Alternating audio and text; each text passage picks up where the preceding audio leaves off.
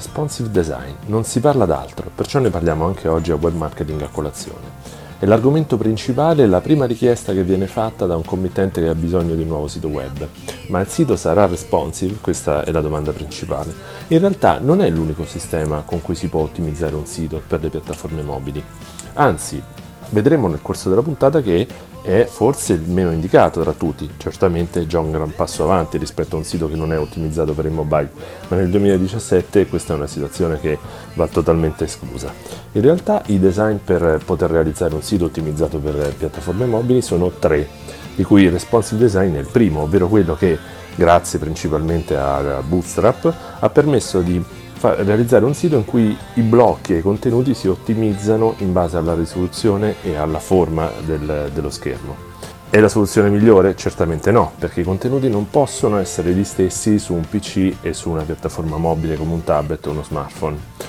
I contenuti dovrebbero essere ripensati totalmente, per questo il secondo stile, ovvero l'adaptive design, è uno di quelli che io preferisco. L'adaptive design si realizza tramite alcune tecniche di fogli di stile piuttosto che JavaScript, ma trovate tutto sull'approfondimento sul sito francoquini punto it, per cui il, il sito web è in grado di riconoscere il dispositivo con cui ci colleghiamo al sito e fornisce contenuti differenti o addirittura l'indirizza l'utente verso una pagina pensata appositamente per la piattaforma con cui stiamo navigando. Un esempio, un testo troppo lungo viene accorciato o un'immagine con un taglio orizzontale viene modificata per proporre un soggetto centrato e un taglio magari verticale. Ma non è l'unica possibilità, ce n'è ancora un'altra che è il mobile site o l'E M site come viene definito. È una scelta particolare perché in pratica si tratta di creare due siti differenti, uno per la piattaforma desktop e uno per le piattaforme mobile. Un esempio può essere il sito di Tiscali. Se provate ad andare su w w w punto tiscali punto it da uno smartphone, verrete reindirizzati su m punto tiscali punto it, che è un sito totalmente differente, quindi con dei contenuti pensati appositamente per una piattaforma mo- mobile. Non solo con contenuti ripensati, ma con un layout totalmente differente, di fatto è un sito diverso.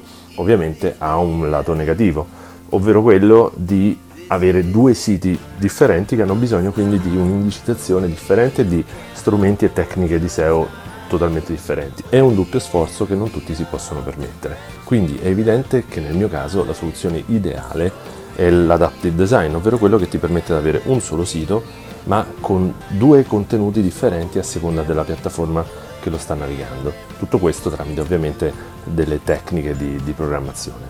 Spero di essere stato chiaro, di avervi dato qualche spunto per navigare con un occhio più critico e più tecnico i siti che normalmente aprite da piattaforme mobile.